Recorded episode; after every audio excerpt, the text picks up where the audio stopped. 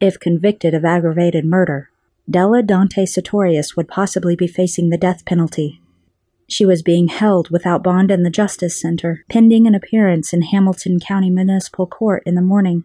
Sheriff Simon Leis, the man responsible for going after Larry Flynt in decades past, held a press conference that night but refused to discuss motive. He told the news media he could not speak to any of the facts of the case other than that an arrest had been made based on police calculations and designs.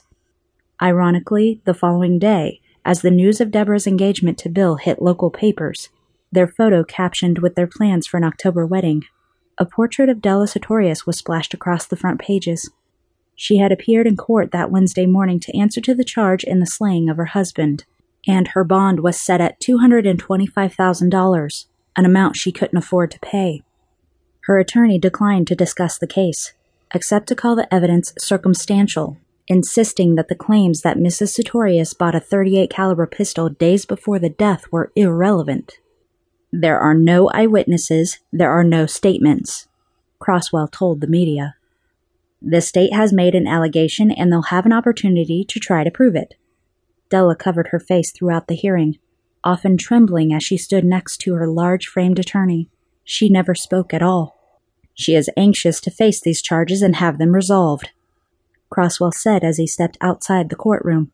A number of sources informed local newspapers that Daryl Sutorius had expressed fears about his wife killing him. But these sources refused to give further details and would not allow their names to be listed.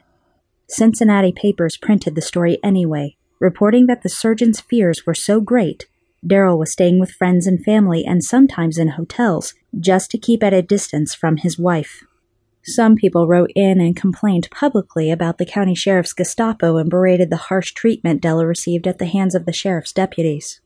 You should be hanged on Fountain Square, Beth Bowen of North Side wrote to the Cincinnati Post. She was one of the many whose emotions had run high because the lawman had hauled Della out of her house barefoot, shocked that she was yanked from her home absolutely nude under her terry cloth robe. Documents filed in Hamilton County courts estimated Daryl Sutorius's estate at $450,000, most of which would be distributed among his children according to his will. That sum did not include the surgeon's million dollar pension and retirement fund, nor his hefty life insurance policy. Further court records showed that Mrs. Sutorius, who was born Della Fay Hall on August 8, 1950, had been married five times since 1969. Her former husbands included a computer consultant, a commercial photographer, a sewer worker, and an engineer, none of whom wished to be quoted or even identified by the press.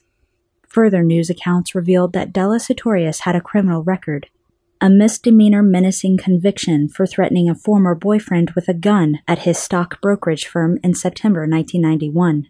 The former boyfriend, however, was unavailable for comment.